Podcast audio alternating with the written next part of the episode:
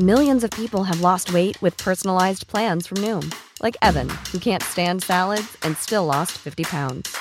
Salads, generally, for most people, are the easy button, right? For me, that wasn't an option. I never really was a salad guy. That's just not who I am. But Noom worked for me. Get your personalized plan today at Noom.com. Real Noom user compensated to provide their story. In four weeks, the typical Noom user can expect to lose one to two pounds per week. Individual results may vary.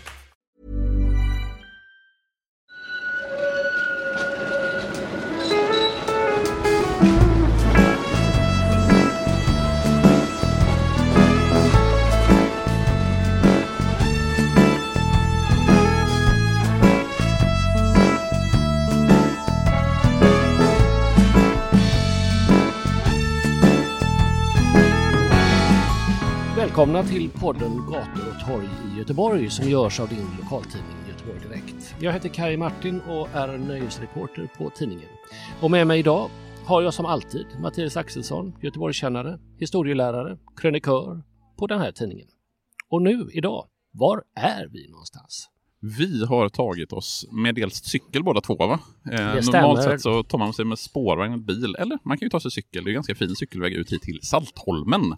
Saltholmen är vi. Där vi sitter idag vid, eller på Café Paradiset i denna fantastiska nationalromantiska byggnad från tidigt 1900-tal och tittar ut över en kanske inte lika fantastisk parkering på ena sidan och sen så ser man ju man ser inte riktigt kallbadhuset men man kan ana kallbadhuset här bakom eh, de gröna löven på buskarna. Men det är på Saltholmen vi är och det är om Saltholmen vi ska prata idag. Precis. Och Saltholmen, eh, det låter ju så klart och tydligt med namnet att det vet ju alla var det kommer ifrån. Men var kommer det ifrån? Ja, det är inte så självklart som man skulle kunna tänka sig. Alltså det är ett namn som vi kan datera tillbaka till 1600-talet. Och Holme, det är ju eh, ett annat ord för en liten obebodd ö. Och då tänker man sig, men det är väl ingen ö här ute? Alltså man kan ju åka bil och cykel och spårvagn hela vägen ut utan att märka av att det är en ö. Men fram till tidigt 1900-tal så var det här faktiskt en liten holme. Och det här förledet salt det vet man inte med 100% säkerhet varför man la på salt på Saltholmen. Det kan antas att det har att göra med att man på något sätt hade salterier här ute eller att man bröt salt från klippväggarna när havssaltet hade spolats upp och sen vattnet drog tillbaka så kunde man använda saltet. Vi har ju dessutom ett litet skär in i Hinsholmskilen som heter Saltskär där Göteborgs roddförening har sitt klubbhus. Så vi har två stycken små öar, holmar, skär som har förledet salt i sig. Eh, men just Saltholmen, vi, man kan anta att det har någonting med saltvattnet och att det var en holme här till 1900-talets början. Och vi är ju i Göteborgs eh, skärgårdsbörjan skärgårds början kan man säga, södra skärgårds början med färjetrafiken och så vidare. Men där ska vi inte stanna idag. Vi ska inte vidare utåt, det ska vara just här. Eh, för nu är det ju en halvö eh, och från början var det en ö. Vad var det som hände? Ja, alltså egentligen kan man säga att det var två öar, för även den andra, alltså hela den här halvön, alltså från Saltholmen bort till Långedrag var ju dels Saltholmen här längst ut och sen Vässingsö som den andra ön hette. Och det här var ju då, vad ska man säga, en del av Västra Frölunda socken fram till 1945.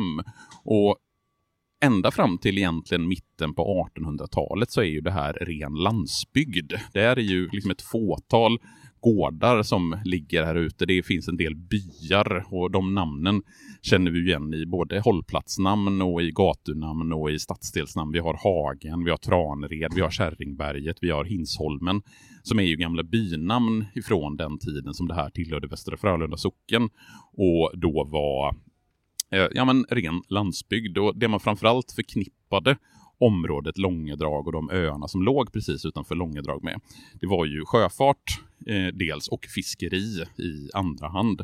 Och den vägen, alltså det var inte enkelt att ta sig ut hit. Men i, idag tänker vi oss att det här liksom är ett attraktivt område, ett område som många vill ta sig till. Man vill bo här ute. Nu vet jag inte exakt vad villorna kostar, men tittar man och cyklar, när man cyklar förbi villorna längs med Saltholmsvägen så det är ju inte en eller två miljoner som de villorna kostar, utan vi är nu uppe i eh, bra mycket mer än det. Jag var faktiskt och tittade på en annons på Ängsholmen eh, här eh, och då var den uppe en, en mindre skärgårdsstuga som gick för, eh, eller ligger på 14 miljoner Mm. Hospice. Ja, det ju... Så att det är där man hamnar om man vill bo här ute. Ja, och då, då är det kanske lite svårt att tänka sig hur liksom, otillgängligt och hur liksom, långt ifrån stan det här var under 1800-talet. För det vi ska komma ihåg, det är ju att skärgården och kusten och klipporna och det här, det är ju sånt som, alltså egentligen fram till romantiken och med det då naturromantiken kommer under andra halvan av 1800-talet så är naturen någonting som är skrämmande, någonting som man vill inte vill liksom egentligen beröra det. Det är någonting som är lite farligt, lite udda, någonting som man hel, helst håller sig borta ifrån. Och som jag sa, den vägen som gick ifrån Långedrag in till stan, det var ju liksom en väg som man väldigt ogärna eh, reste på. För det fanns smugglare och det fanns annat löst folk. Farliga Majorna, precis som idag. Ja, det, det, får stå för dig, Kaj Martin. Men eh, det kanske ligger någonting i det. Men i, i början på 1800-talet så byggs det i alla fall en häradsväg som är lite större och lite bättre. Och en häradsväg det är mellantinget mellan en landsväg och en sockenväg. Och den är sex alnar bred. Så då var det lite lättare att ta sig ifrån Långedrag in till stan. Men det är ju här, om säger, mitten på 1800-talet som Långedrag och Saltholmen och Vässingsö börjar lite grann ändra karaktär. För 1858 så lanseras Långedrag för första gången som en badort. För det är ju också nu här under mitten av 1800-talet i samband med den här framväxande romantiken och naturdyrkan som man också börjar tänka på bad som någonting hälsofrämjande. Och det är inte bad i första hand för njutningens skull, så som vi kanske tänker oss idag, att man åker ut på sommaren och badar hela dagen. Utan bad sågs som någonting hälsofrämjande. Visst, man kan ha, har ju badat sedan antiken åtminstone, men för de allra flesta svenskar så var ju bad någonting, ja men det kanske man sysslade med lite då och då, alltså bada i havet, absolut inte. Och det finns ju historier om fiskare ute i skärgården som aldrig lärde sig simma för de badade inte. Det var liksom ingenting man gjorde. Men under mitten av 1800-talet så växer den här idén om bad som någonting hälsofrämjande fram. Och 1858 så köper Magnus Fredrik Leffler en del av Långedrag eh, i närheten av där eh, eh GKSS har sin eh, vad heter det, hamn eller marina, eller vad, man nu kallar det, sina lokaler i alla fall. Eh, där köper han eh, ett område och bygger ett varmbadhus, ett kallbadhus och restaurang. Och samma år så köper spegelfabrikören JF Mikaeli. Jag har tyvärr inte kunnat identifiera vad de här JF står för. Så jag får kalla honom JF Mikaeli. Johan Fredrik. Det säger vi. det, var, det är en gissning så god som någon. Han köper resten av området kring Långedrag och bygger också ett antal hus som fortfarande står kvar. Om man cyklar upp eller åker bil upp där det står skyltat in till GKSS så kan man se några av de här eh, sena 1800-talshusen. Eh, bland, bland annat eh, Marieborg som får namn efter hans fru Maria. Och Marieborg byggs 1906 om till en restaurang med fullständiga rättigheter. Och det här är ju någonting som i början på 1900-talet är ganska kontroversiellt. För i Sverige har vi ju under det tidiga 1900-talet en väldigt stark nykterhetsrörelse. Det är ju bara ett par år kvar tills vi ska ha en folkomröstning om totalt rusdrycksförbud i Sverige, där nästan hälften av Sveriges befolkning faktiskt röstar för ett totalt rusdrycksförbud 1922. Så det här att restaurangen öppnar med fullständiga rättigheter, det är ju någonting som rör upp ganska mycket känslor i Göteborg och Västra Frölunda socken. Men, men 1906, då har vi ändå, det ändå börjat röra på sig eh, lite längre söderut då, alltså i Saltholmen. Ja, för det är ju i samband här i början på 1900-talet som det här AB Långedrag, alltså aktiebolaget Långedrag, bildas. Och det aktiebolaget Långedrag, det är ju bland annat familjerna Prips och Lyckholm. Och känner vi till Prips och Lyckholm för någonting idag så är det för pilsnen. Jajamensan. Eh, och vi är väl både en och två som har druckit en Pripsholm eller en Lyckholms lättöl en varm sommardag. Men det är de här familjerna som i början på 1900-talet, 1903, bildar det här AB Långedrag. Men bodde Prips Lyckholm här ute? Nej, det fanns ju ingenting att bo, utan tanken var ju Nej. att man skulle bygga upp det här villasamhället. Eh, för det, var, alltså det fanns ett antal planer som AB Långedrag hade när man startade det här aktiebolaget i början på 1900-talet. Bland annat man skulle bygga ett, alltså vi hade ju ett antal hus i anslutning till Långedrag där nere vid hamnen där GKSS har sina lokaler idag. Men i övrigt finns en fantastisk liten film på Youtube där man eh, följer det ett av de tidigaste åren som Långedragslinjen finns på 1910-talet någonting, så får man följa och åka från stats, den dåvarande stadsgränsen, alltså nuvarande Kungsten, får man åka med Långedragslinjen till Saltholmen. Och det är verkligen, det är ju landsbygd. Det är så fascinerande att tänka sig. Alltså det, den delen av Göteborg som nu är så oerhört bebyggd med villor liksom på i princip varenda kvadratmeter av marken. Det var ju liksom eh, bra bit in på 1900-talet så är det här ren landsbygd. Det är det Youtube-klippet som också inkluderar eh, åt andra hållet mot Kviberg? Ja, ja man, det, precis. Det, ja, ja det, det, rekommenderas varmt. Vi kan lägga upp en länk på eh, Instagram-kontot Gator och torg i Göteborg. Men så planen var ju att man skulle bygga ett villaområde här ute i Långedrag och då ska man ju också komma ihåg, och det pratade jag och Johanna en del om när vi var ute i Hovås, att eh, hade vi rest tillbaks 150 år i tiden och pratat med valfri svensk så är sannolikheten att han, att han eller hon hade vetat vad en villa är ganska liten. För villor, det var ingenting som fanns i mitten och slutet på 1800-talet, eller det är i slutet på 1800-talet som de börjar komma, de första villorna i Sverige. För bor du i någonting i Sverige under alltså perioden fram till 1800-talet så är det antingen i en gård på landet, alltså på en bondgård, eller i ett hus, stenhus eller landshövdingehus inne i stan. Så villor det finns inte förrän slutet på 1800-talet. Och bland de första villastäderna som växer fram så har vi bland annat Djursholm utanför Stockholm och sen har vi Hovås villastad som växer fram ganska parallellt med att Långedrag sen växer fram som en villastad under första liksom, delen av 1900-talet. Och för att, precis på samma sätt som Hovås är beroende av kommunikationer, alltså att man bygger Hovås villastad och Hovås golfbana, det är ju en direkt följd av att man bygger särbanan så att det är möjligt att ta sig ner till, eh, till Hovås på ett enkelt sätt. På samma sätt så blir det ju för de som ska bygga villor här ute i Långedrag, alltså man behöver ha kommunikationer. För även om det redan på 1870-talet har börjat gå ångbåtar ut till Långedrag så är ju de ångbåtarna i första hand till för sill. Eh, för innan området liksom växer fram som ett villasamhälle och sen som en badort här ute på Saltholmen så var det då fiskeriverksamheten. Och de här sillperioderna som vi haft kontinuerligt med viss oregelbundenhet från, fem, eller egentligen från 1200-talet och fram till 18 och början på 1900-talet så har ju sillen spelat en roll även här ute i Långedrag. Det har funnits trankokerier och sillsalterier här ute i Långedrag. Så den ångbåten som gick inifrån stan till Långedrag, det var ju på 1870-talet, det var ju framförallt för sillens skull. Men om vi då återgår till AB Långedrag. 1903 så köper de marken av den dåvarande ägaren Augst eh, som har haft marken sedan eh, 1890-talet. Och det är också han som har köpt Saltholmen för 940 kronor av de byarna eller gårdarna som tidigare ägde Saltholmen. Och Det som Prips och Lyckom då i det här nybildade AB Långedrag vill göra, det är ju att man också, förutom att bygga ett villaområde och bygga en järnväg, så vill man ju också bygga ett bad här ute vid Saltholmen.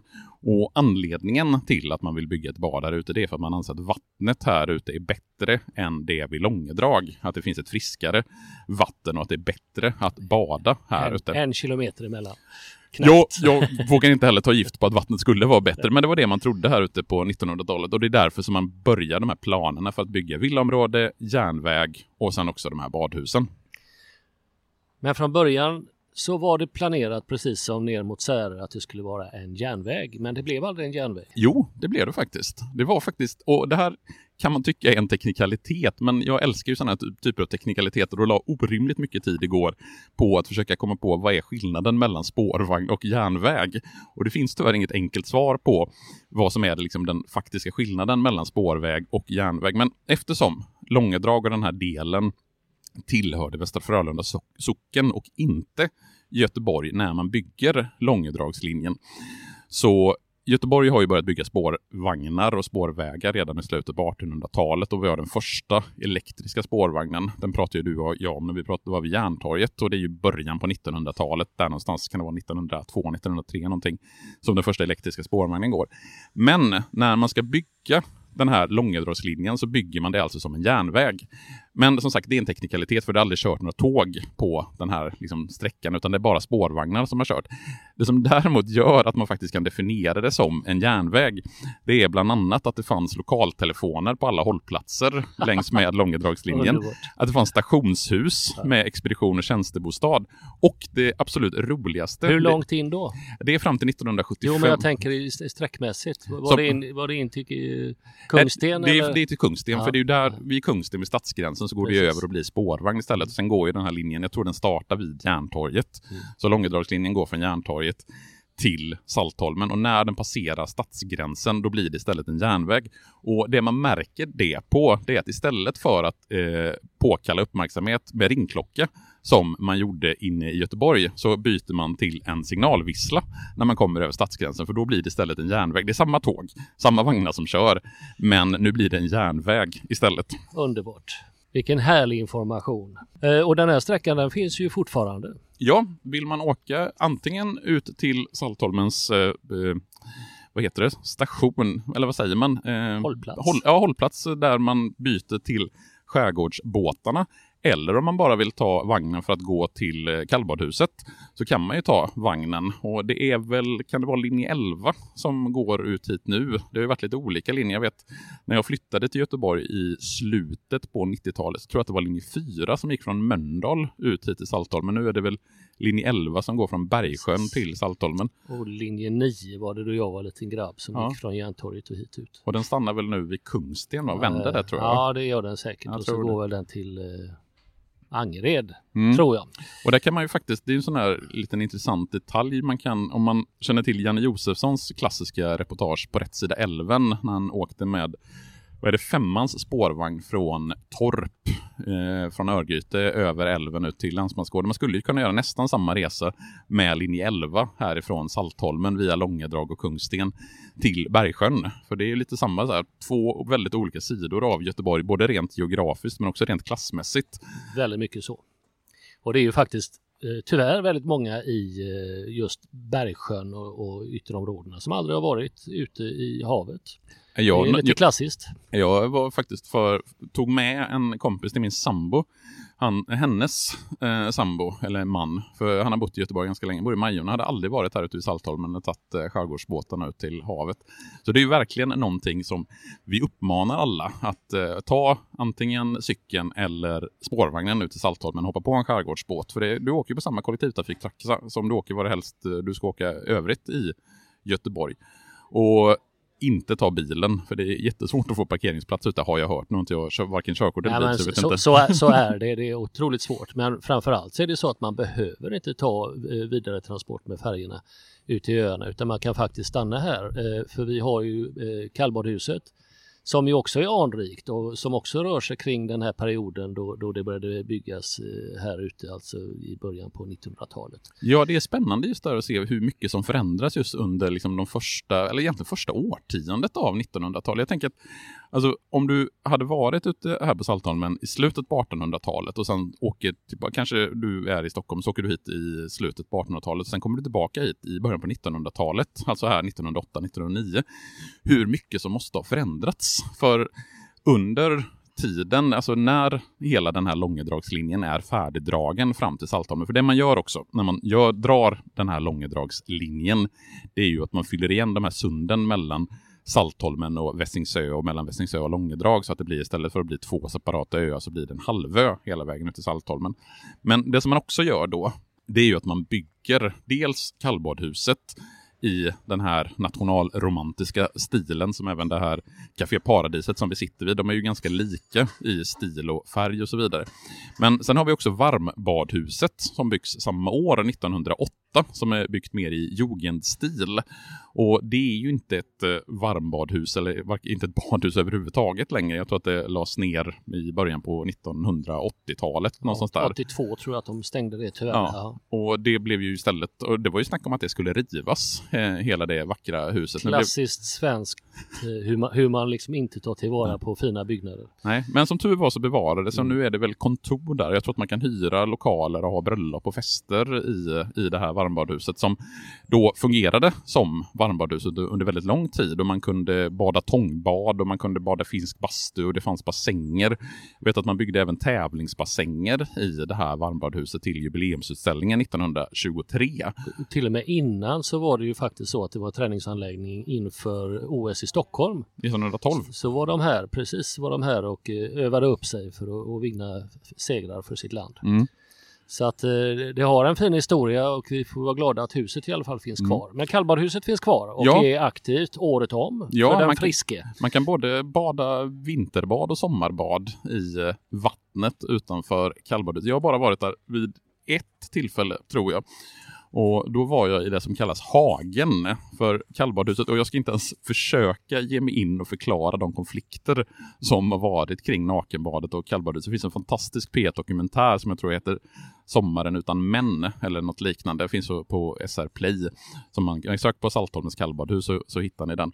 En fantastisk inblick i de infekterade konflikter som har varit. För när det här eller numera så finns det ju dels en avdelning för kvinnor. Det finns en avdelning i mitten som är liksom mixad zon om man säger så. Och sen så finns det en avdelning till höger när man kommer in som är för män. Och det är om den här mixade zonen som det har upprörts mycket känslor. För man fattade något styrelsebeslut eller något årsmötesbeslut om att det skulle vara en mixad zon. Och så fanns det ganska röststarka medlemmar som absolut inte tyckte att det skulle vara en mixad zon. Att det skulle vara tydligt upp till antingen män eller kvinnor.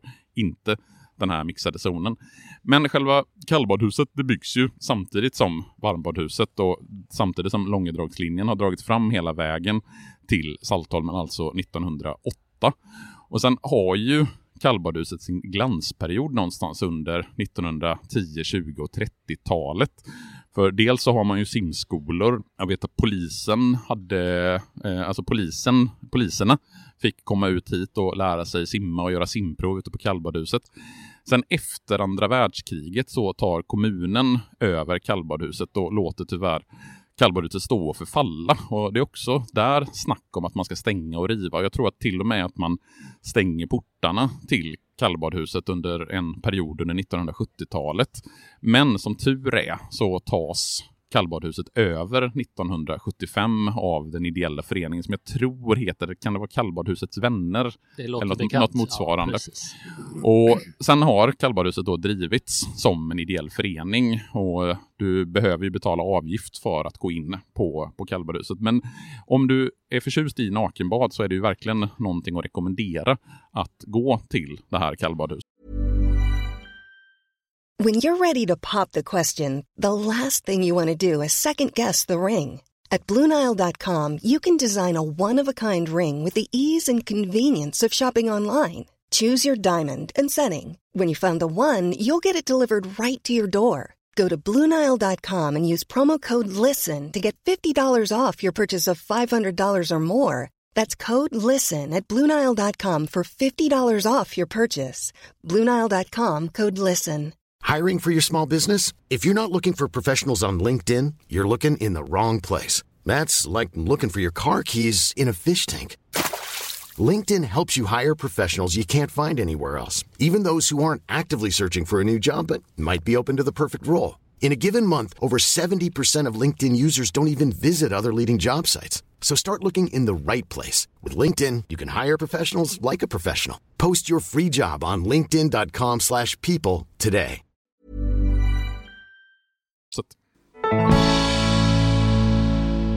Hur snart var det sen som, som, som villorna blev för det fina folket? Alltså det blev disponentvillor och alltså Ja, det- rätt, rätt förstklassiga byggnader. Ja, det är ju egentligen i samtidigt som allting annat händer. Alltså när man bygger kallbadhuset, när man bygger varmbadhuset. Samma år, alltså 1908, så byggs de första villorna. Och det är tre stycken villor som byggs av direktören för det här aktiebolaget Långedrag.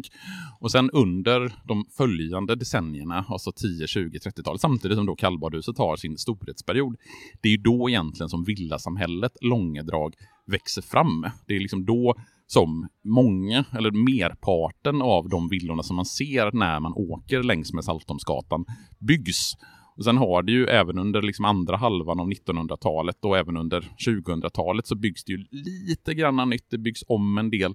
Tomterna styckas av så det blir liksom lite, men det är ju inte ett område som är utsatt för liksom massiva förändringar. För det ska man också komma ihåg att i sådana här områden så finns det oftast röststarka personer som gärna säger nej till nybyggnation in till deras egna tomter och liknande. Så jag tror inte vi ska anta eller tänka oss eller gissa att det i framtiden kommer bebyggas så oerhört mycket mer än vad det är idag. Det är väl snarare dessutom, de... dessutom är det ju rätt trångt här ute. Men, men med all den här byggnationen då, eh, alltså 1910 och, och framåt, så, så måste det också kommit butiker och skolor etc. Ja, alltså det här blir ju och växer ju fram liksom ett helt samhälle i och med att man bygger det här villasamhället. För precis som du säger, att när man bygger ett samhälle, så när det byggs villor så blir det liksom, ja men det blir ju ett nytt samhälle.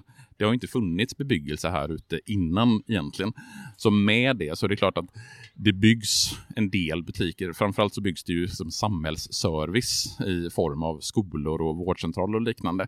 Däremot så byggs det ju inte den här typen av torg som det gärna blir när det byggs i förorten. När det blir de här storvuxna husen med väldigt mycket lägenheter. För även om det är mycket hus och det är tätbebyggt så är det ju inte speciellt mycket folk, alltså rent numerärt, som bor här ute. Just för att det är ju nu ska jag inte ta gift på det, men jag tror inte att det är några hyreslägenheter, ens några bostadsrättslägenheter som ligger här liksom, i den yttre delen av Långedrag. Jag vet inte om du känner till något, eh, något hyreshus alltså, som ligger ute? Långedrag tror jag att det kan finnas eh, just detta, men kanske inte ut mot Saltholmen och Ängsholm. Här. Nej, och, och liksom, i och med att det inte är, blir så tätbefolkat så finns det liksom inte så mycket under. Man kan inte bygga en ICA Maxi här ute direkt för att det finns inte riktigt underlag för. Däremot så kan man bygga en ICA Maxi högst på industriområde, för där har du hela Frölunda och järnbrott och så vidare. Precis. Eh, Långedra är ju en klassisk eh, seglarort eh, med egen marina som du var inne på här och, och, och kappseglingar etc. Hur är det med Saltholmen och den verksamheten? Ja, alltså när man tar sig ut hit så jag noterar alltid när jag cyklar ut hit att Längs med cykelvägen så finns det, alltså till höger upp så kan man se en liten skylt där det står GKSS och sen så när man cyklar ytterligare lite så finns det en liten skylt neråt eh, Roddföreningen. Och det finns ju även en hållplats längs med spårvagnslinjen. Jag tror den heter Roddföreningen, kort och gott. Eh, och tar man sig ner till roddföreningen, då är man ju inne i det som kallas för Hinsholmskilen. Och på det lilla skäret som jag nämnde precis i början, som heter Saltskär. För där byggdes 1907 ett klubbhus för roddföreningen. Och sen brann det huset ner, jag tror att det är på, kan det vara 1940-talet, så man får bygga ett nytt. Eh, så det är gröna huset som man kan se. Och då måste man faktiskt ta sig ner längs med den lilla vägen som går från spårvagnen för att kunna se det gröna. Så jag tror inte att man kan gå ut på Saltskär eh, utan att du måste vara medlem i roddföreningen. Ja, det är en bra fråga, men det är en lång, det är en lång bro dit ut ja, i alla fall. En, en hängbro. Och eh, där har man ju varit på fest. Det, alltså det har man. var har du har inte varit? Har inte alla varit det? Var har du inte varit på fest Martin? ja, nej, men det, och den är ju faktiskt aktiv fortfarande, mm. Rotföreningen, eh, på olika sätt. Och de har lite eh, sådana här jag undrar om inte de har varit köpt båtar ute på, på Färöarna faktiskt och har lite, lite sådana interna tävlingar förutom det vanliga klassiska roddandet. Så att det, det där är det, det fortfarande aktiviteter. Ja, och det är en förening med, med liksom långa anor. För den bildades ju redan 1879 av en inflyttad engelsman som jag nu har glömt namnet på. Men, men där kan man ju faktiskt dra lite paralleller, tänker jag, till återigen Hovås och eh, golfen. För golfen kommer ju också till Sverige med engelskt och skotskt eh, också då inflytande i slutet på 1800-talet. Och på samma sätt som golfen ses som en sport för de rika, för överklassen, så är ju rodden någonting som ses som en sport, en idrott, ett nöje för de allra rikaste. Och ja, det är väl lite... har vi ju det klassiska med Cambridge och Oxford. Ja, eh, klassiska de här tävlingarna. Roddtävlingarna. Det var ju inte vanliga bemed, vad heter det, fattiga människor som höll på med den sporten precis. Nej. Och lite grann samma är det väl med seglingen. Kanske inte riktigt lika uttryckligen. Men eh, Göteborgs Kungliga Segelsällskap, GKSS, de grundas ju nästan samtidigt som roddföreningen, men ett, vad är det, två decennier tidigare, 1860, av sex ynglingar. De är i ja, 20-30-årsåldern någonting. Och anledningen till att Göteborgs segelsällskap ens grundas, det är för att de här sex ynglingarna som grundar det, deras båtar är för små för att de ska kunna gå in i lokalavdelningen för Sveriges segelsällskap. Och då tar de saken i egna händer och grundar Göteborgs segelsällskap. Och sen 1897 så får de av Oscar den andre, som då är kung av Sverige, eh, rätten att kalla sig kungligt segelsällskap. Så från 1897 så är det Göteborgs kungliga segelsällskap och det är det som förkortningen GKSS står för, som man ser skyltat från vägen Saltholmsgatan när man tar sig ut hit till Saltholmen. Och Oskar den andra hade ju en viss kärlek för Göteborg och Marstrand. Ja, och Men det Göteborg... är en annan historia kanske. Ja, och Göteborgs segelsällskap har ju också vunnit internationella framgångar, apropå det vi pratade om OS 1912. För ett av de gulden som Sverige vann, inte 1912 utan 1956, när OS hölls i Melbourne, så eh, vann eh, tre Eh, seglare från Göteborgs eh, eh, kungliga segelsällskap guld i, jag tror det heter draksegling eller något liknande. Och OS 1956, det var faktiskt andra gången som Sverige eh, arrangerade OS. Första gången var 1912. Vet du varför det arrangerades 1956? Det var det hästarna som inte fick vara med. De fick inte, på grund av karantänsregler tror jag det var, Ja. inte eh, flygas över till... Ja, eh, australiensarna är så kinkiga när det kommer till att ta in eh, främmande raser så att ryttarspelen fick hållas i Stockholm. Jag tänkte jag skulle sätta det på plats där, men det gjorde jag inte. Nej. Snyggt jobbat. Eh, vi ska ta och runda av den här omgången av podden, Mattias Axelsson och jag, Kai Martin, med att säga att Saltholmen är faktiskt värd eh, sin, sin egen paus i tillvaron. Att komma hit ut och ta en kik, gå runt och till och med bada eller bara ta en promenad. Tack för att ni lyssnade. På återhörande. Ha det bra.